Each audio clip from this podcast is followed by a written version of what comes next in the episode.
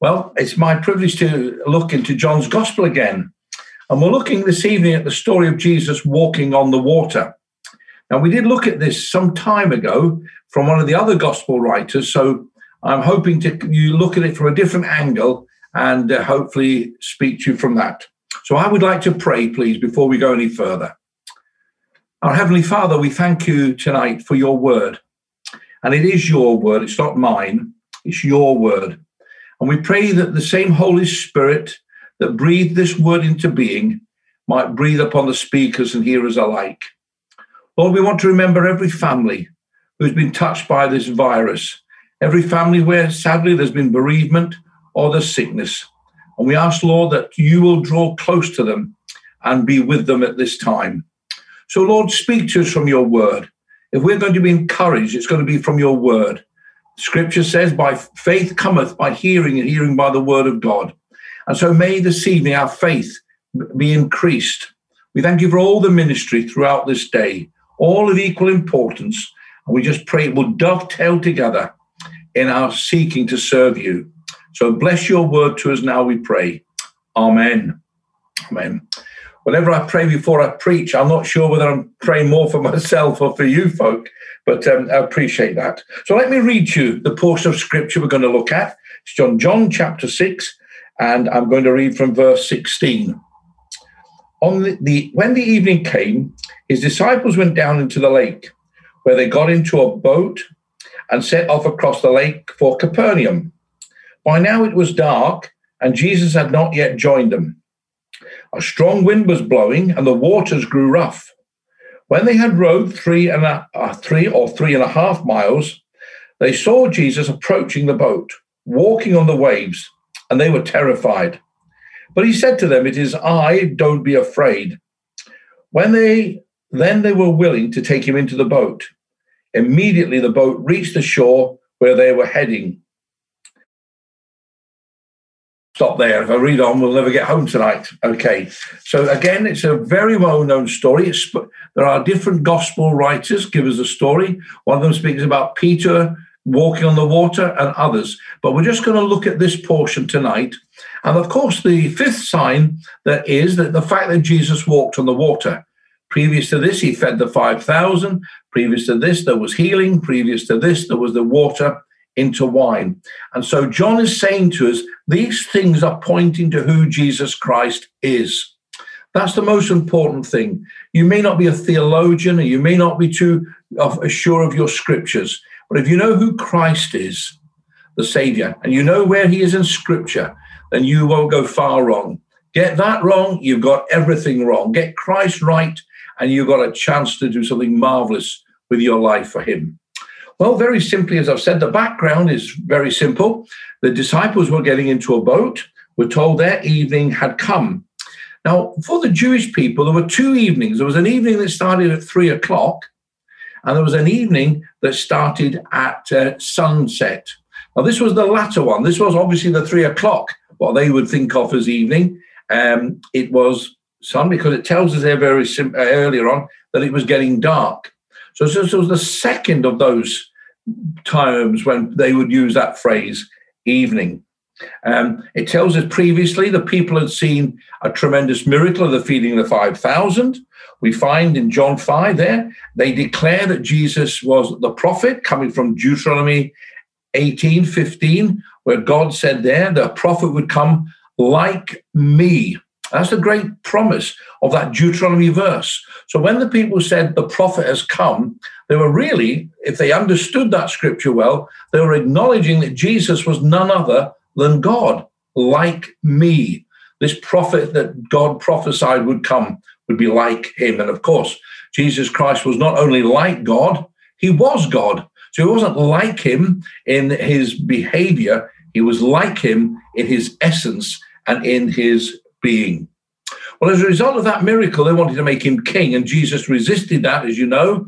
And the disciples were sent ahead of Jesus into the boat, and he spent time in prayer after those events. So I've broken this little portion down into three three parts, maybe to help us. First of all, there's the journey, and then there's the passenger, and then there's the destination.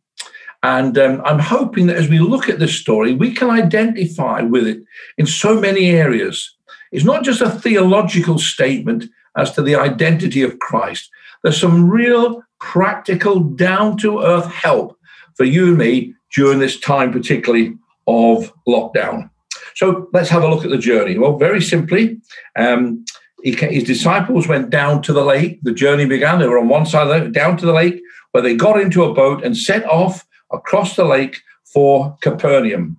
Now, these disciples were in the will of God. It's very important I say this.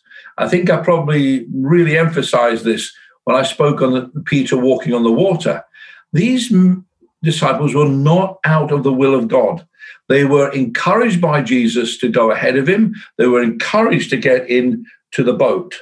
And it says, when evening came, they went down there. In Mark 6:45, it says Jesus made his disciples get into the boat. So whatever takes place after this, we know that these disciples were obedient. They weren't doing anything wrong. They were doing as they were told. And the great challenge is this they were going to face a storm. And we mustn't assume that storms will always speak of the disapproval of God. There are storms that of perfection. I think I said that last time I preached. Perfection. Uh, Jonah had a storm that was a, a storm of perfection. Jonah had to learn to do as he was told, and there was a storm, etc. And the large fish, you know the story, I'm sure. And then there's not only the storms of perfection, where God is perfecting us.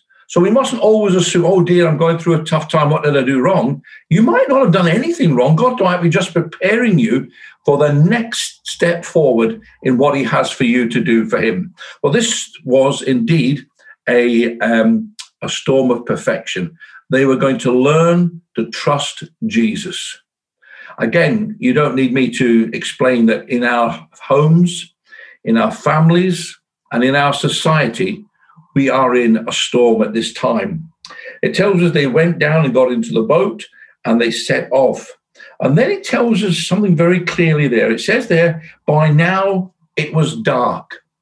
So we have some ingredients here. We have darkness, we have the absence of Jesus not in the boat, and we have a storm. We have men who are rowing to get across the other side. This wasn't, there was going to be effort, there was toil, they were tired. But maybe the greatest challenge they faced wasn't the darkness, nor the storm, nor having to row. I think the challenge was that Jesus wasn't with them. And they had mistaken his physical presence for his spiritual presence. But we have one advantage over them. We know that the physical presence of Jesus is not going to be with us. The scripture tells us the heavens will contain him till he returns. But we know that through the Holy Spirit, Jesus is always with us. So whether he was on a mountain praying, he was with them. Whether he's at the right hand of the Father interceding for us, his Holy Spirit is making his presence real. So it was dark, Jesus had not yet come to them. It says there was a strong wind and the waters grew rough, and they had been rowing for three to three and a half miles. Well, I'm almost tempted to say it was an uphill struggle. But you know, that's almost a picture of our society at this time. We have a society in darkness. How depressing so many, so many feeling um, uh, um, um, um, emotional pressures at this time, loneliness. Christmas was not what we would have expected. We didn't meet the people we wanted to meet. We couldn't do it. And as Christians, we have to set an example in these areas of obeying the law. There were strong winds, and how the storms are blowing at this time in our nation and in the world. And so we can identify with this story in as much as we're in that boat, the boat of life, the boat of challenge, the boat of our society, and things are difficult. Darkness, wind, waves, pressure. Now, I don't want to sound too negative about this. There is some good news. There is some good news coming, and his name is Jesus. He's the good news. The good news is not a formula. It's not believe these seven things, repeat this formula. Listen, the answer to everything is Jesus. He's the beginning and the end, He's the Alpha and the Omega. And so here we have them in this situation. They were in darkness, they were in pre- problems. Now, in the natural, we want to get into the light. In the natural, we want the waves to stop. In the natural, we want to get to where we're going. A lovely verse I found in Isaiah 45, verse 3. Whenever I say I've found a verse, most people say I've known that verse for years, but I've, I, have heard it, but I've never meditated on it. It says there, it said, I will give you the treasures of darkness, riches stored in a secret place. And you know, it may well be that as a church, as a uh, as individuals and as a society, there are treasures even in the darkness that we face now. New people who we are meeting. You know, at the moment, we are praying for a member of my wife's family who is extremely ill with the virus. She's just been moved hospitals today. And I'm talking to people um, um, about this and assuring them our thoughts and prayers at this time. Doors have been opening in these ways. Treasures are available and opening for us. And so don't be too swift to say, oh, I want to shake this off. Always ask yourself, the Lord, are you teaching me something? Is there something going on in here I have to learn? Now, before you start prophesying over others, let me tell you now 99.9.9%, if there is such a number, he wants to talk to you about you. Sometimes I've met people that have a word for everybody else, and I have a word for them. But anyway, that's another story. But you know, this, God wants to speak to us. He will give us treasures out of the darkness, riches from the secret place. He will talk to us about ourselves first, that we might become more like Christ. Well, okay, so we have the disciples in a boat, in a storm, in the darkness, with no Jesus there. It was a test of faith and a test of patience. Well, we move on and we find in the story when they had rowed three and a half miles, they saw Jesus approaching the boat, walking on the waves, and they were terrified. Of course, they were. This, uh, well, had never happened before to them. Some of them were seamen, uh, fishermen, this was not heard of. And immediately they were terrified because it was out of their thinking, it was beyond their thoughts at this particular time. They saw Jesus approaching the boat. Now, I don't wish to sound comical, but it must have been amazing to the thought, the mental process, trying to understand all that was happening here. There they are in the dark, and out of the dark and out of the waves. And it says Jesus was walking on the waves. It, wasn't, you know, it wasn't a mill pond. He was coming in the storm. Even the storm wasn't going to hold him back, coming towards them and walking on the waves. And it says they were terrified. Now, some fear is good for us. You know, uh, fear, some fear is good for us. You know, I mean, if um, you see a car coming down the road and you're in the middle of it, you need to be frightened because you need to get out of, out of the road that fear would inspire you to get out of the road and let the car pass. And there's other silly illustrations I could use about fear. Do you know they actually built a temple to the god fear? In Sparta, there was a temple to the god of fear. And it was actually brought to Rome as one of their many gods that they would have worshipped. Imagine having a, imagine worshipping fear, going to a temple with an offering towards fear. Let me tell you, this has nothing to do with Christianity. Jesus came walking on the water and they were frightened, they were fearful, they were terrified, and Jesus did immediately dispel that fear. We're building no temples to fear. We have nothing good to say about it other than in the natural, where it can prevent accidents, etc. And it came. And then out of that that vision almost it would seem to them through the waves through all the darkness they see this figure. And then jesus speaks. And that's what happened. The first thing he did was not to come closer so they could see him but he spoke he said it is i. And they um, immediately he said it is i don't be afraid. And those two things can't be separated. I could say to you, don't be afraid. And it, I just ho- hope you won't be afraid. I don't want you to be afraid. I want you to believe God. But when Jesus said, It is I, don't be afraid, I'm not a ghost, I'm not a spook, I'm not an apparition. I am, please, it sounds flippant, I'm the real thing. I'm the real thing. And the moment they came to that understanding, their hearts calmed down. In our stormy, dark, weary world, Jesus comes to us and he reveals himself. And then it says in verse 21, and then it says, then they were willing to take him into the boat. Now, that sounds strange, doesn't it? Then they were willing. So, up till this point, when they saw him, they weren't willing to, they didn't want this ghost or whoever it was. By the way, I don't believe in ghosts, but that's beside the point. That's in their idea. They were terrified. One of the other gospel writers speaks about that. So, they were terrified, but he said to them, It is I, don't be afraid. Then they were willing to let him into the boat. And you see, when he identifies himself and we know it's him, and that's why the sermon title says, Will you invite Jesus into your boat?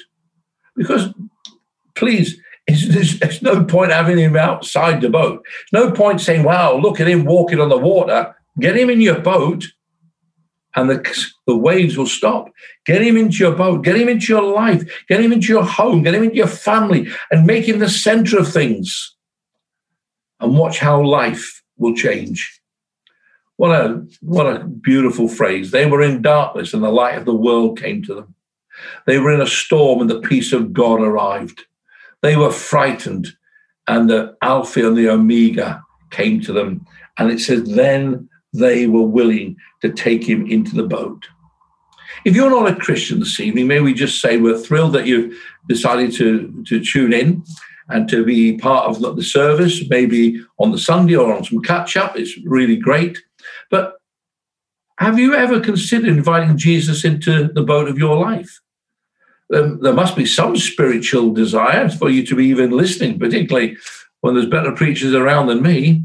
There must be some some desire. There must be some awakening, some searching. I dare to say that that is God the Holy Spirit, just drawing you closer to Him. Please don't leave Jesus outside your life. You say, God, my life you don't want to know about my I don't want to know about your life. I really don't want to know about your life. But I know this whatever you've done, whatever you might think you are, whether you think you're wonderful or you think you're terrible, it makes no difference. He died for you that your sins might be forgiven and you can invite him into your heart and your life. And that's your boat, your heart and your life. It's the most important thing we can do. And Christian friends, KT family, you're, you're going through a tough time, some of you, because of the lockdown, because of the challenges and furlough, financial challenges. Please, this isn't a time to push away. This isn't a time to say, well, you know, I'll um, I'll get on and do things my own way. You know, God doesn't answer prayer now, and what's happening? I tell you what's happening. You're in a storm like the rest of us. And you, as a Christian, need to look up because Jesus is on his way. And you need to have faith to invite him back into your life, back into the circumstances, so that he can prove who he is to you. Now, that sounded not very theological, him proving who he is to you. Uh, he doesn't need to do that in the theological sense, but sometimes when we're in the darkness and we're in the storm and we're frightened, he might seem a million miles away. Well, please, he's not a million miles away. In fact, he's never left you. He's never left you for a moment. He, he couldn't leave you because he loves you so much. Well, just moving on very quickly, you're listening ever so well. I know it's probably more difficult to listen on someone online than maybe on the platform. So I'll I'll I'll be kind to you if I may. Okay. So they said to him, um, he said, Don't be afraid. And they, they were willing to take him into the boat. Then there's a lovely phrase that says, Immediately the boat reached the shore, where they were heading.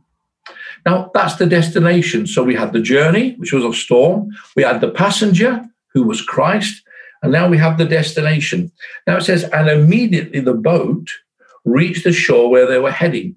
Now, one commentator says that this could well have been part of the miracle, that in some marvelous way, one minute they're in the middle of the sea, three and a half mile out, the next thing they're on the shore.